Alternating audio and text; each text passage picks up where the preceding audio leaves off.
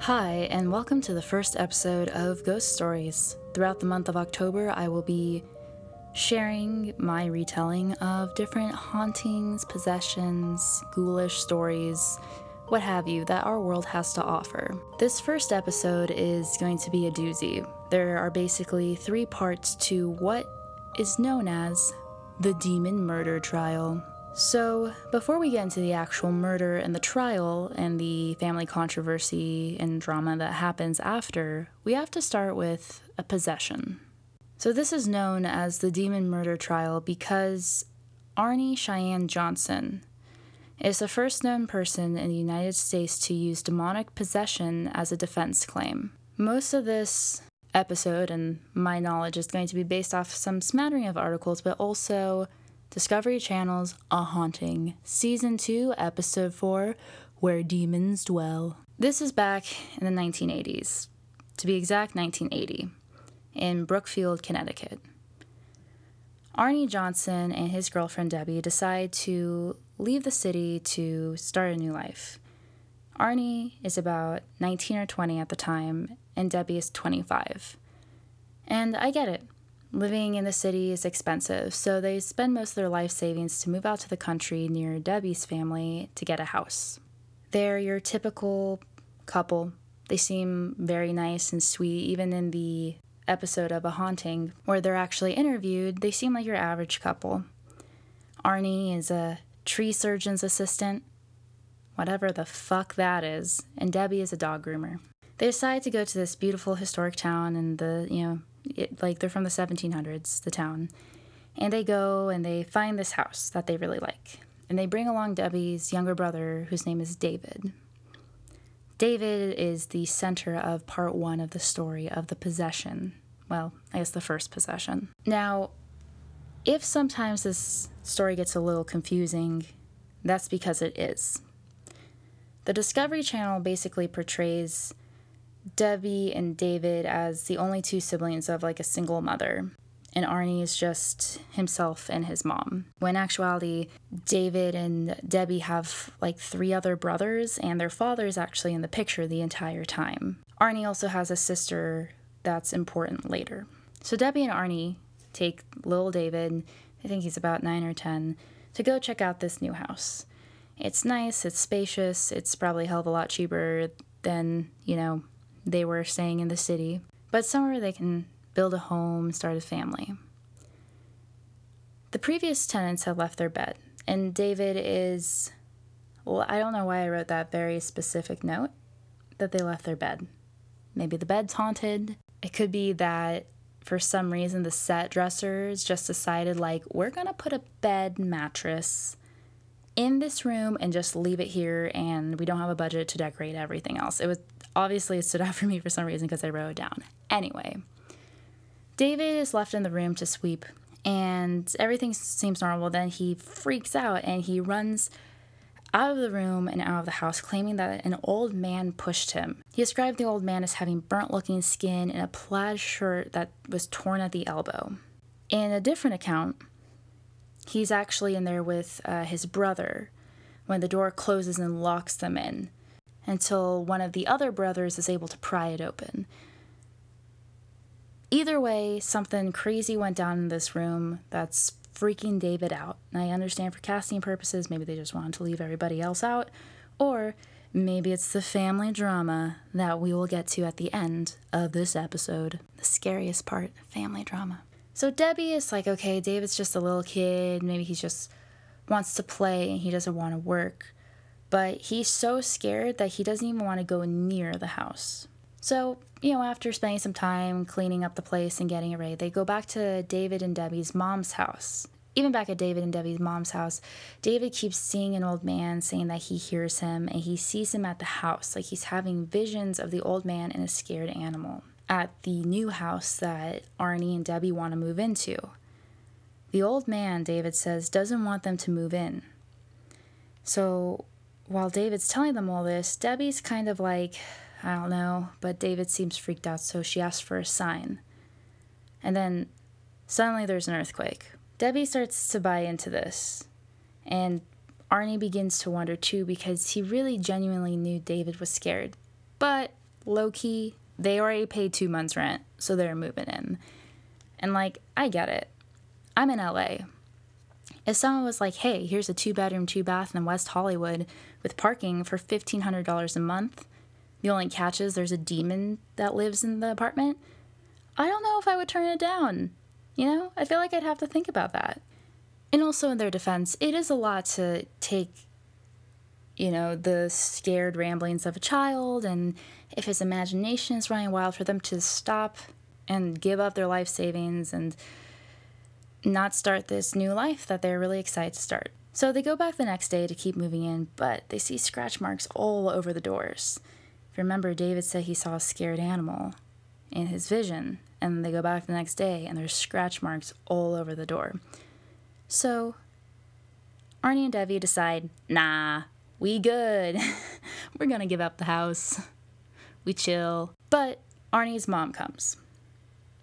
And Arne's mom, actually, the whole plan was to have her live with them. And she gave up her apartment, which she probably had a sweet deal going and whatever, you know, it's the biggest city in Connecticut with like four horses. And she's like, what the heck? No. And the, the couple try to tell her what's going on, but the mom's skeptical. Like, what, you're going off the visions of a kid? There's some scratch marks? No way. And so the mom decides to stay in the house. Now, Arne, who throughout the entire thing, up until, you know, when he murders somebody, is really portrayed, even after he murders someone, as this really great guy. He's heroic, he's loving, he's understanding. He's just this, like, really awesome guy, which is impressive considering he's only 19 or 20 at the time. I'm not saying that, you know, 19, 20 year old guys aren't great guys, but there's a maturity that they give Arne that is impressive for that age. And maybe it's true. I feel like it's this whole situation is very convoluted. And I'll get into why I think that is. But this is the kind of guy, you know, he is. So he understands where his mom is coming from. She feels abandoned. They had a whole plan. She gave up her life in, you know, whatever city, New Haven, I don't know. And they are now changing their minds based off of nothing they can prove. Still at the mother's house. So now we're uh, most of the story is going to keep taking at place at Debbie and David's mom's house. David's freaking out. He keeps saying that the old man turns into a beast and he's going to fly over the treetops to come and hurt him. And he's telling David that he needs to hurt his family and the people he loves. They're a little like shit, you know? But still, they're at the point where they're concerned about David. They're not jumping to like demonic possession, which, you know, makes sense. So the next day rolls around, and everything's fine. Until David says that the old man's in their house. So the next day, everything's fine. They're at a park, having a picnic, doing whatever people did in the 80s. And they get back to the house, and David's like, I'm not going in there. The old man is in the house. And Arne's like, okay, I'll go check it out. So Arne, being the hero that he is, goes in and checks out the house and everything's fine. So everyone else goes in, but there's a sound coming from the attic. And he goes up to check it out, and they don't see anything. So it's nothing, but what could it be then? David's odd behavior starts in July of 1980. David himself now is not just saying he's seeing things, but his body is freaking out. He's it looks as if he's being knocked around like a rag doll. He's being hit and like pulling across the room and lurching and just doing weird exorcism shit. And I think this is just one of the most honest slash low key savage statements I have ever heard. But there's a quote from his mother in regards to his crazy movements where she says, He can't even do a sit up. He's too fat. keeping it real, mom. Keeping it real. So you have a kid doing moving around who's too fat to move on his own, I guess. And no one can see what's happening. They don't know why the breath is leaving his body. They don't know why he's being rocked around. So that that's the point where Debbie and the mom, Judy, go to their Catholic priest. Now, this is something I didn't know was a thing, but I guess it is kind of cool, is that they actually have to do a full on investigation before the church can get involved. There's a very special branch within the church that deals with exorcisms, and apparently, true demonic possession is actually very rare. If you believe in it at all. Full disclaimer I only believe in ghosts at night, so I'm recording this during the day, so you're gonna get a more skeptical outlook from me right now. But I do think it's great that you know the church has to get the facts before they go and torture mentally ill people. So that's cool.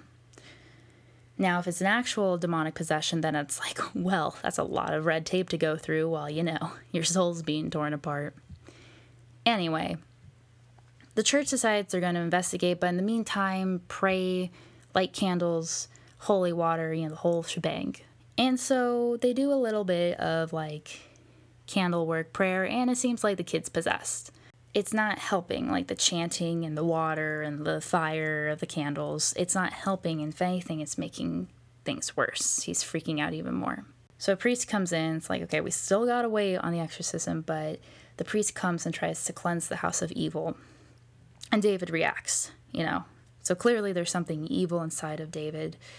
But again, they just cleanse the house. It's on exorcism. You know, the family feels a little bit better, but it's not enough. So the priest decides he's going to consult some experts on the demonic and hauntings.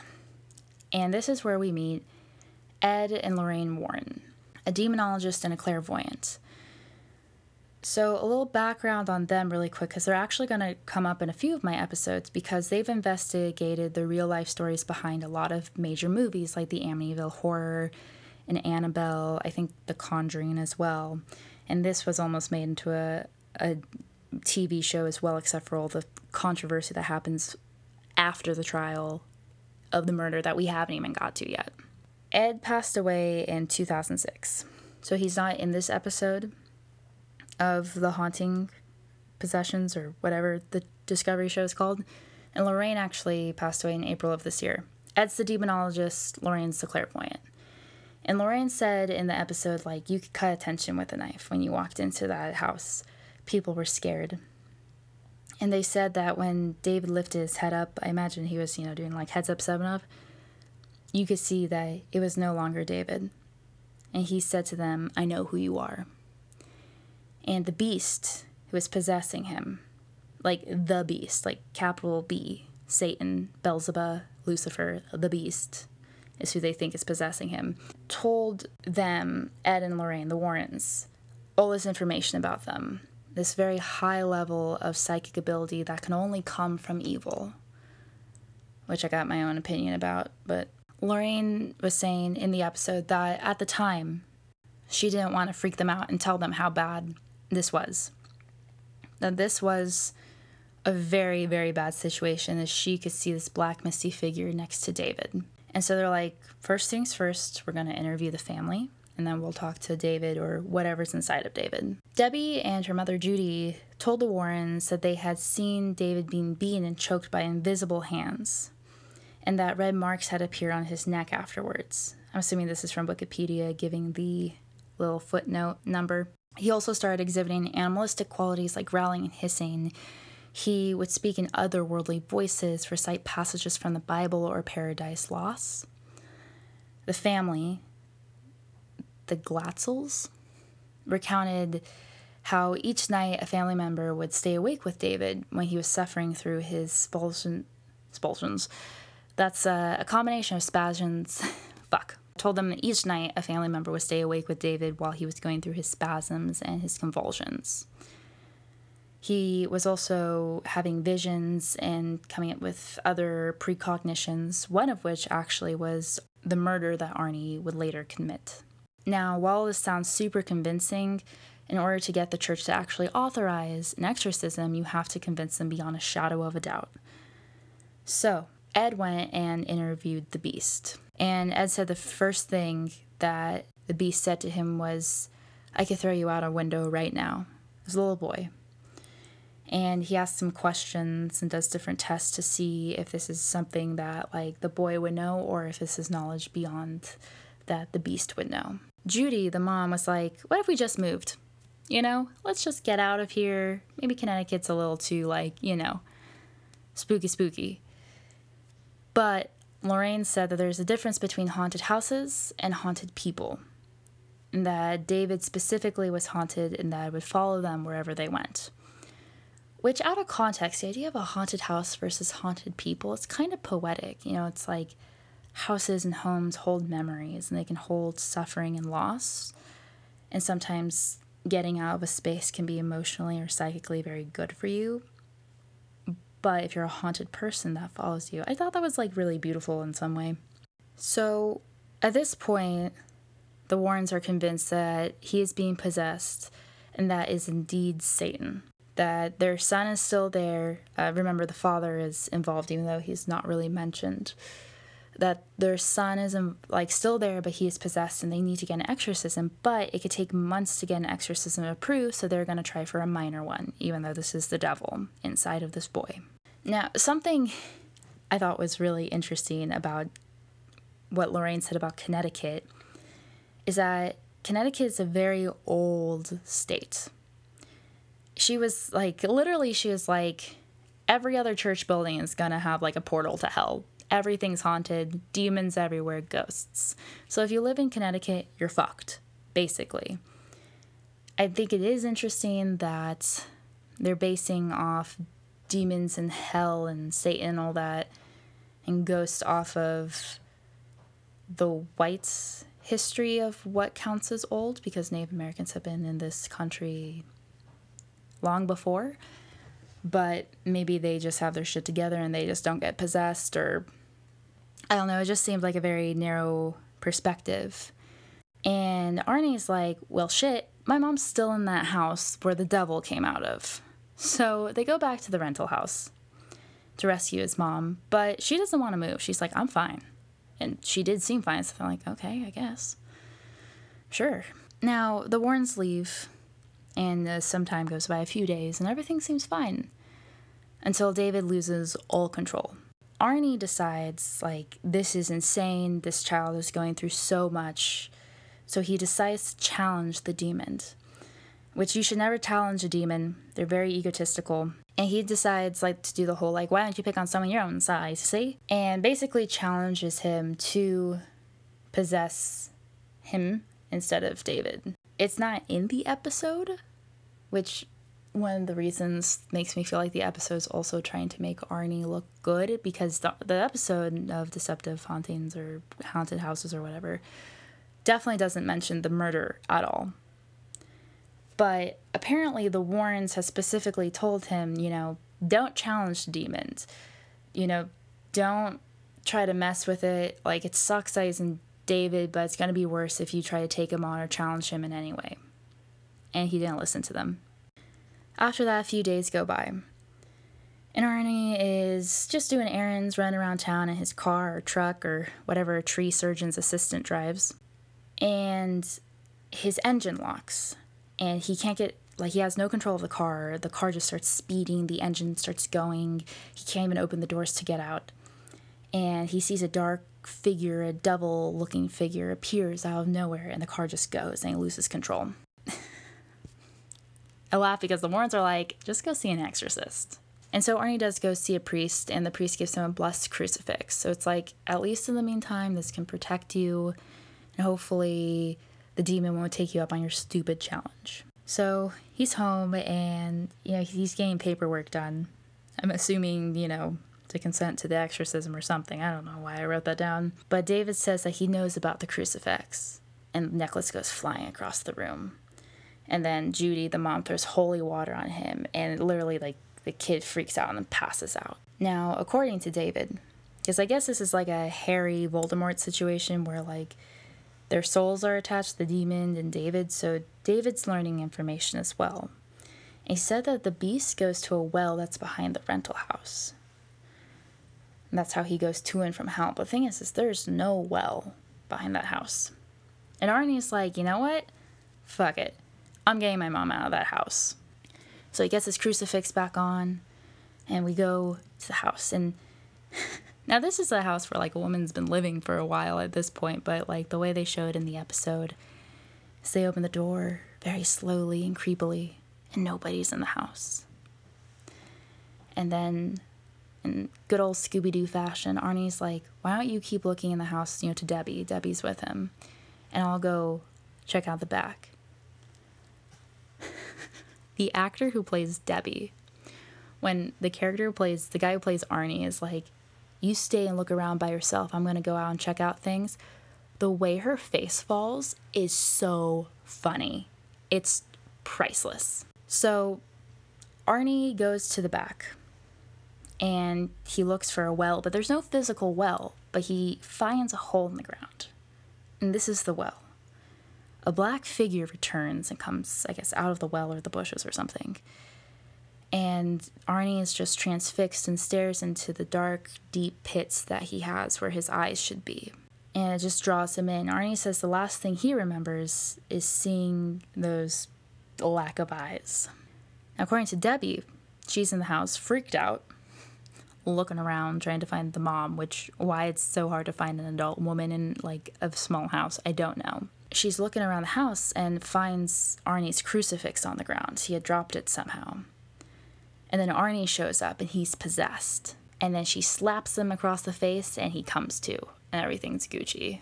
Which I, I think is so funny. And I don't know if it's like children, maybe they are easier to possess, but like they're like doing all this shit to David, and all she does is slap Arne, and he's like, I'm back. And Arne says the last thing he remembered was seeing this dark creature, and all of a sudden he's in the house being slapped by his girlfriend. So Lorraine Warren comes back in October of 1980, and she tells the police that things are getting dangerous here, which I can't like imagine. Like, this is like small town. We're talking like the cops are actually probably eating donuts, small town. And they get a call from some random lady who's like, Don't worry, I'm a professional, I'm a psychic, and just so you know, up at 42 Sycamore Lane above Cherry Tree Hill, that there is a possession going on and things are starting to get a little out of hand. And they're like, Lady, we're just eating donuts, okay? Lorraine goes to visit the family again, and she's like, they look terrible. The mother is being patient, but things are getting crazy, right? Now, whether or not the police took Lorraine's warning seriously, David did try to kill Arne with a knife. Of course, Arne doesn't blame David at all because it's the demon. So Lorraine's like, okay, we're going to try to expedite this exorcism. And at this point, the beast has called upon more demons because he wants his soul. You know, he did a few months of leasing, a little test driving, wasn't sure if he wanted to make the commitment, but now he's like, yep, I want to purchase. I want to be an owner of this new soul. And so I guess Satan himself isn't strong enough to get this boy's soul, so he calls upon more demons. So now David has a bunch of demons in his soul and in his body. And they're watching him 24 hours a day. Someone's always with him.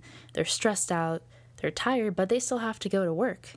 That tree surgeon needs his assistant don't think this was said in the episode, but David's condition actually got so bad that Arne and Debbie moved out. They got an apartment of their own and they left her mother's house because they just couldn't deal with it anymore. And it's at this point that Debbie is hired as a dog groomer by a new resident named Alan Bono. And we are going to come back to him because he is very important. Five weeks have gone by, you know, since the priest had blessed the house, and they finally get approved for a minor exorcism. And they're really desperate at this point, so it has to work. And they're full on have this little boy restrained by his arms and legs as they try to exorcise all the demons from him. At one point, he's able to break the restraints and he scratches one of the priests, and grown men have to work hard to restrain him back down you know, in the show, they showed doing the sign of the cross where he's like screaming and all this other Catholic stuff. At one point, he stops breathing and they're like, We lost David. But turns out they got one of the demons out. But there's still more. And they have to keep doing this over and over again for every single demon that's in him. Lorraine says at one point he actually levitates. And throughout all this, You know, they're finally able to exorcise the demons out of David, and their love grows stronger, and they're connected as a family. Blah, blah, blah. Now, what they didn't show was that David's parents actually took him to a psychiatrist and their family physician. Remember, David's dad is somehow involved, even though he's not shown in the episode at all. And to add a little foreshadowing to the family controversy comes up, I believe it's only Debbie and Arnie and Lorraine who are actually interviewed throughout the episode of the haunting possession thing.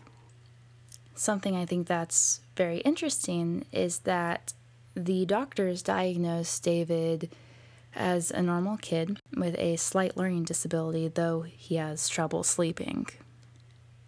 This is important for later, the family controversy. After Debbie and Arne have moved out of Debbie's mother's house, that's when Arne's behavior also starts to get a little weird. Similar to David, he'll fall into a trance like state where he'll growl and hallucinate but then have no memory of it. What the show doesn't touch on is what this all laid the groundwork for was the demon murder trial.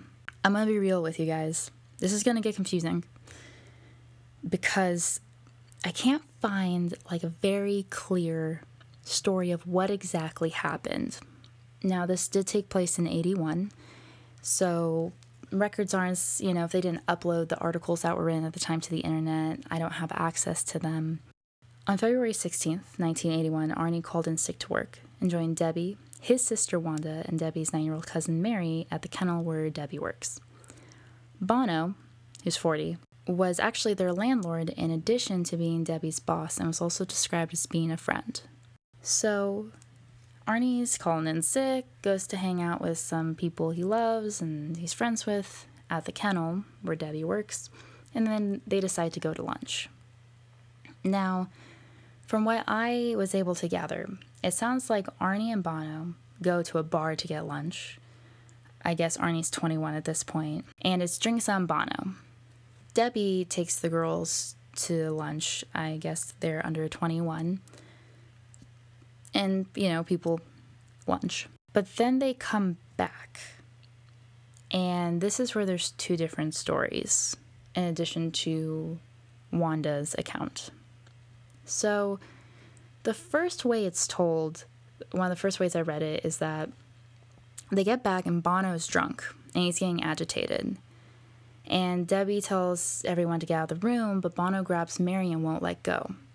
And said that Arne actually went back home to the apartment and that she has to call him for help. That's like what one thing I read was, but most of the other stories sound like all of them went to the kennel together. But this first one, he comes back to try to deal with Bono. Another account is that they all, everybody after lunch met back up at the kennel. And Bono and Arne started getting into an argument, and Debbie tried to get everybody out of the room. And during the argument, that's when Arne started to growl and hiss. Now, according to Wikipedia, Wanda, Arne's sister, recounts the following events to the police. Mary ran for the car as Debbie attempted to mitigate the situation by standing between Bono and Arne. Wanda tried to pull Arne away, get out of the fight, but Arne was growling like an animal. And then he drew a five inch pocket knife out and started stabbing Bono and stabbed him more than 20 times. Several hours later, Bonnie was found. Bonnie. Bono was found dead. According to Arne's lawyers, Bono had suffered, quote, four or five tremendous wounds. These wounds were mostly to the chest, and one stretched from his stomach to the base of his heart. So Arne not only stabbed Bono 20 times, but also tried gutting him, basically. And his lawyers are like, it's like four or five tremendous wounds. Nah, bitch. Like, he tried gutting the bro, okay? That's really intense. Arne was later found two miles away from the site of the murder at another bar. Uh, he was held at Bridgeport Correctional Center on bail of $125,000. A fact that I think is important is that this was the first murder in the history of Brookfield. So, why the fuck did Bar- Barney? Wow, that's their celebrity couple name, Bono and Arne Barney. So, why would Arne do something like this? They're described as actually being best friends. And people did notice that there was a change in behavior in Arne after the whole exorcism thing. It's said that there are four times that before the murder that Arne was showing like demonic possession behavior, the trances, the growling, and all that. But otherwise, he had no criminal record. He was described as like a good guy. You know, he dropped out of school so he could help make money to help his mom. You know, he bought her a car just so she wouldn't have to walk to and from work. Like, this is a caring guy. This is the guy who's like, I'll go into the house to see what the old man beast creature is so no one else gets hurt. And then he brutally murders one of his really good friends. According to one article I read, Debbie called her father after the murder and said he didn't mean to do it. You know how he gets when he's drinking. Who heard it? I don't know. The article did not quote this very interesting piece of information. I guess it's hearsay anyway. But I don't know. To me, stabbing someone and trying to gut them 20 times just because you're drunk, that seems a little much. Seems a little much. And there's another article where the barmaid, clearly I copy and pasted that, said that Arne was drinking heavily. So in previous other articles, it's saying that Bono was mostly the one drinking, but then we have eyewitness testimony of the barmaid saw Arne drinking heavily with Bono. I didn't think he was 21 at this point, but I guess he is. And over three hours, they shared 13 to 15 glasses of wine. And there are other people who saw this as well, but I don't know what that means to share 13 to 15 glasses of wine over three hours. I guess that could be like, say, seven glasses each. So over three hours, they both drank two bottles of wine. But at the same time, it doesn't say who drank how much. The only people who witnessed the murder were his girlfriend, at the time, Debbie. And one article says that there was like two sisters there, like Debbie's sister and his sister. Then it says Debbie's cousin and his sister. So it's not very clear on who was actually there, but it was like female people who would care about Arne. So they could have claimed the whole possession thing as a reason to defend, but if they're all like fans of Arne's, they could have said it was defense, um, like Bono started it, but they're kind of like, no, Arne just stabbed him after, you know, drinking. It, it's, I don't know. I think the whole thing is a little weird. And to me, it's odd. I feel like I can't get you know, a straight answer like from the internet of what happened. I'm sure there's probably a detailed book or account or something of like everything that happened around it, but I personally could not find it to piece it together. So this is what we're dealing with, people. The day after the murder happens, Lorraine Warren calls up Brookfield police again. I'm sure she's their favorite person at this point, and says that at the time of the murder, Arne was possessed. And the media just explodes it's fueled in part by the Warrens, this media quote unquote blitz, whose agents uh, promised like lectures, a book deal, and even a movie deal. Now, due to family drama that happens that we haven't even gotten to, the movie doesn't happen, but they are the people who are behind movies like Annabelle, Amityville Horror, The Conjuring, and so the Warrens make money off this. They're not just in it for like saving people. They're in it to I don't mean to speak ill of the dead, which I guess I'm going to do throughout this entire podcast. So most people are dead that I talk about. But they're fueling this whole thing. At this time, this is the 80s, so satanic panic is becoming like a thing for those of you who are into true crime. Satanic panic was this idea that mostly young people were getting into the cults and devil worshipping and were murdering people.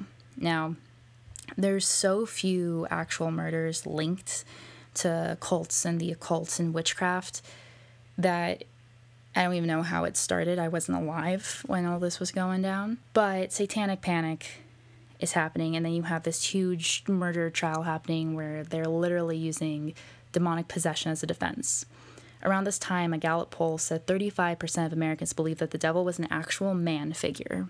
I don't know if that's what they put in the Gallup poll, but that's what I wrote down. So he's a man figure. Also, what's making things even more like mysterious is that the church isn't releasing any specifics on what happened. So the public's imagination is really only working with The Exorcist, which recently had come out in the last few years. And so that's the world they're living in right now with this media circus, satanic panic, and people being like, this is the fucking exorcist.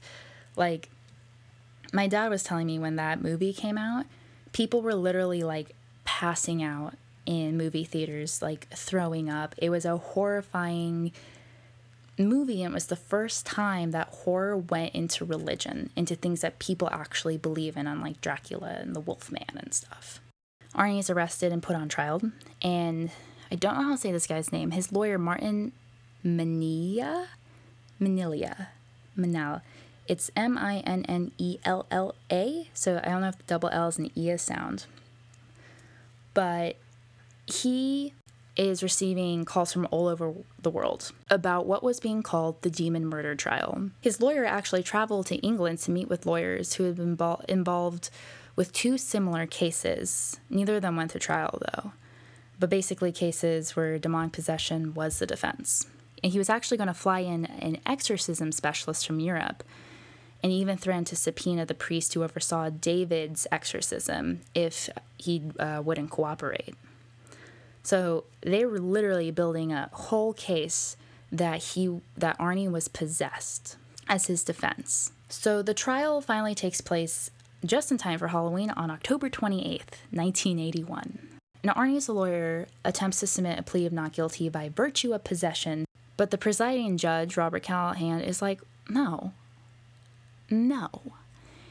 Callahan said that this defense cannot ever happen in a court of law because there's a lack of evidence and it would be, quote, irre- irrelative and unscientific to allow any related testimony. And then, so of course, the defense chose to imply that it was self defense that Arne acted in. Because of this, the jury was legally not allowed to consider demonic possession as an explanation for the murder. So the jury deliberated for three days and ended up convicting Arne on November 24th, 1981, of first degree manslaughter. It was reduced from murder because the prosecution couldn't prove intent. He was sentenced to the full term of 10 to 20 years, though he only served five. The judge said he gave the full sentence because of his apparent lack of remorse. Now, we gotta dissect this and look at this for like a minute or two. The thing is, is like juries can't know anything about anything related to a case, right? It's probably easier in the 80s to block out media from juries where they can't know anything about the media blitz around the demon murder trial. I don't know if they got to see the lawyer attempt to put the the demon possession as a defense because the thing is is juries are not allowed to like take certain things they hear into consideration, but they do. For example, if there's an expert witness of a cop for a robbery case and the defense questions the cop in a cross examination and they say something like, Weren't you investigated f- for a racial bias in a homicide that happened five years ago? even if the prosecution is like objection and relevance and the lawyer or the judge and the judge is like sustained that means that legally the jury cannot take that question into consideration at all but the jury still heard that this cop is racist so lawyers tried to slip in little things but for the actual full trial, they couldn't bring up anything related to The Exorcist. Well, The Exorcism and the movie as well, they can bring that up. So I don't know if they heard anything about that when they did the the trial, but something that is so interesting to me. There's two things. One is that the prosecution couldn't come up with intent. When it comes to trying people, its motive means an opportunity. And you, not being able to prove motive makes it very difficult to actually try someone. It's probably because there's so many witnesses who, even though they're his family, were like, yeah, he did it. That's probably why they're able to convict him. But something to keep in mind during this whole thing is that this was Brookfields, or whatever this city's name is. This was their first ever murder. Now, again, if you're into true crime, you know this, but the 80s were kind of a mess when it came to police investigation. There were so many things that they did wrong when they would go to crime scenes. And so it's already an issue then. DNA isn't really a thing, or at least no one believes in it. And then this is this small town's first murder case. So I do wonder how many holes there were because the police department didn't really know what they were doing, and it's not their fault. They have never dealt with it before. I don't know if they would have brought in somebody who maybe had dealt with a murder before, or maybe because like it was not like a whole like true crime like mystery solving like puzzle murder that they did themselves. But to me, there's just so many holes. You know, a lot of the witness testimony doesn't match up. There's absolutely no motive. It's to me, it's an odd case to begin with. And then you throw in demons on top of it. What I also think is really interesting is that Arne showed no remorse. You know, if you're like possessed, let's just say hypothetical, you're possessed and you kill one of your really good friends while possessed, wouldn't you show at least some sort of emotion? And I don't know, maybe he was possessed at trial, so the demon was like, yeah, we're gonna get him fucking jail. But I don't know. To me, there's just so many weird holes about it. And who knows? Maybe I don't know how to do research anymore. I've been out of college for a while. NBC made a made for TV movie, The Demon Murder Case. And there was a major motion picture that was in the works, like most of the Warrens' other cases become, but it never happened because of there's internal conflict. And a book came out called The Devil in Connecticut. So now we're at the family drama. The family was paid $2,000 for the first publication of the book.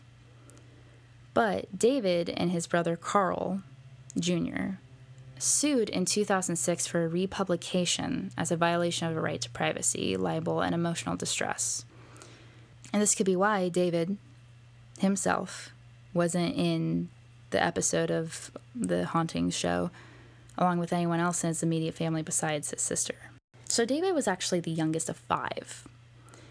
And Carl claims he never gave consent for the book, but he was also 16 at the time, so I don't really know where the rights are when it comes to minors giving consent. The family was told that they were going to make millions off this book and it could help get Arne off on the murder. But he felt like his brother's mental illness and his family were being exploited by the Warrens. And that's one of the reasons why I mentioned that they took David to see a psychiatrist earlier. And it's because of this claim. I know it was the 80s, but to me it's interesting that he was diagnosed with a learning disability when he's showing signs of schizophrenia, split personality, bipolar. I'm not a doctor, but something a little bit more than I don't know, like dyslexia. The exorcism and what happened to David and his family only made national headlines because of Arne's murder case. Carl said that it really alienated the boys and made their lives very difficult. Carlo was 16 at the time, so I'm very sure it was hard in his social life. High school's already a bitch. We've all seen like Breakfast Club and 16 Candles. Like the 80s were rough for teenagers. And to add like, oh, your brother's possessed, and then like your brother-in-law or future brother-in-law is a murderer. Probably a very difficult time. But it's also interesting because I don't know, at 16, you'd probably notice your brother's levitating and speaking in Latin and other tongues. I feel like it's hard to say if this possession actually happened because you can keep going back and forth in a lot of different ways about this, right? He might have actually been possessed, and Arne maybe was possessed too, but Carl, he has a construction company. In 2006, this book coming back up, it would have made him look bad, it would have been more scandal around his family, and would have hurt his business. On the other hand, there is a chance that Arne, who was young, 19 to 21 when all this is happening and went through something kind of dramatic may have also developed mental illness as well because that's an age when it starts to manifest. A lot of the things are very specific the hissing, the growling, the no motive around Bono's death, the lack of remorse. A lot of it's very odd. And nothing to me really adds up. So, on the one hand, you can say they're both possessed. On the other hand, they're both suffering from different forms of mental illness. Or maybe there was more around the Bono investigation that the cops who have never dealt with a murder, you know, looked into. Who knows if they looked into seeing if he was having an affair with Debbie or if he was unfairly charging them like rent or not helping them with their apartment because he also was the landlord. Maybe there were other issues underlying the situation. And maybe he wanted to rob him. Who knows? But I can't find any information on it. And they could have done all that and may not be out here and it's just so overshadowed by the possession. Now, the author of the book, Jared Brittle, said that everyone signed off on the book, they gave full consent. He has hundreds of hours of interviews with the family, including Carl Jr., which I couldn't find online. I mean, it is one of those things where it's like, well, why doesn't Carl say, make those interviews public and you'll see that, like, we didn't actually believe that he was possessed? He didn't seem to do that you know, on the other hand, they could be like, everyone thought he was possessed, let's show the videos. And he'd be like, no, no, no, I don't want it out there. Debbie and Arne, who were married after um, Arne's release, which that's some powerful love right there. I mean, he was in jail for five years and she witnessed the murder and stood by her man and got married. And, you know, I gotta say, before I get into like the last bit of the controversy, Arne does seem really likable in the video. He just they just seem like an average couple. He seems nice. I'm not saying that nice people or sociopaths can't put on like, you know, f- facades or nice people can't snap and murder people. But he seems totally good from what I could see. Um, not like as in a good person, but he seems to be doing well. And there is never any talk of him getting an exorcist or him getting mental help because if he was possessed, then they would have had to either get the demon out or maybe the demon was just over it, bored in jail. Debbie and Arne believe that the lawsuit's just purely for money. Because, I mean, he's not suing his family technically. I think he would be suing the publishing company. Now, everything I mentioned, nothing has come from David. David, this isn't David's perspective at all whatsoever. Last time I checked, Carl was actually working on a book with David called Alone in the Valley. And it's the only place that I know of, besides the supposed interviews that Jared Brittle, the author of The Demon in Connecticut, has. This is the only place where David actually gives his account of what happens. Again, it doesn't necessarily mean he wasn't possessed. If he was possessed as a kid, it was traumatic and a lot of stuff happened, time goes by, and then your brother's like, actually, no, they took advantage of you. And you're mentally ill. And you had problems, now we got you help, like you're on medication, you're fine, that's an easier pill to swallow in some ways than being like you're possessed by Satan. And like maybe they're like they thought you're possessed, but you really weren't, and then they thought they could help make money and get Arne off. Like there's a way that Carl could spin the whole situation to David and be like, Your childhood memories are wrong, and this is actually what was happening. Especially if he was in that much distress, he probably doesn't remember most or if anything, that happened. But until this book comes out, Alone in the Valley, we don't know David's side of the story. And so this this was a doozy. I figured I'd start off with this one because it incorporates so much of what I love.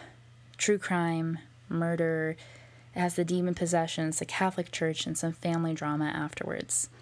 I will say, based off the episodes I have prepared, this is going to be the most convoluted one so I hope you guys will stay with me because at the end of the day, we don't really know what happened.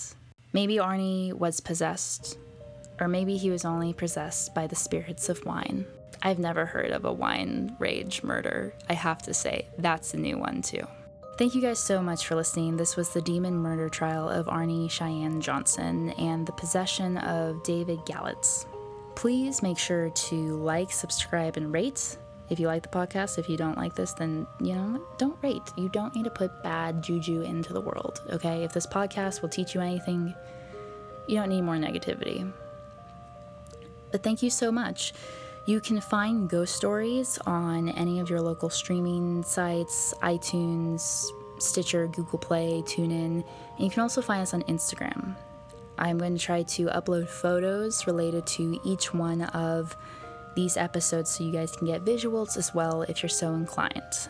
Thank you so much for listening and happy Halloween.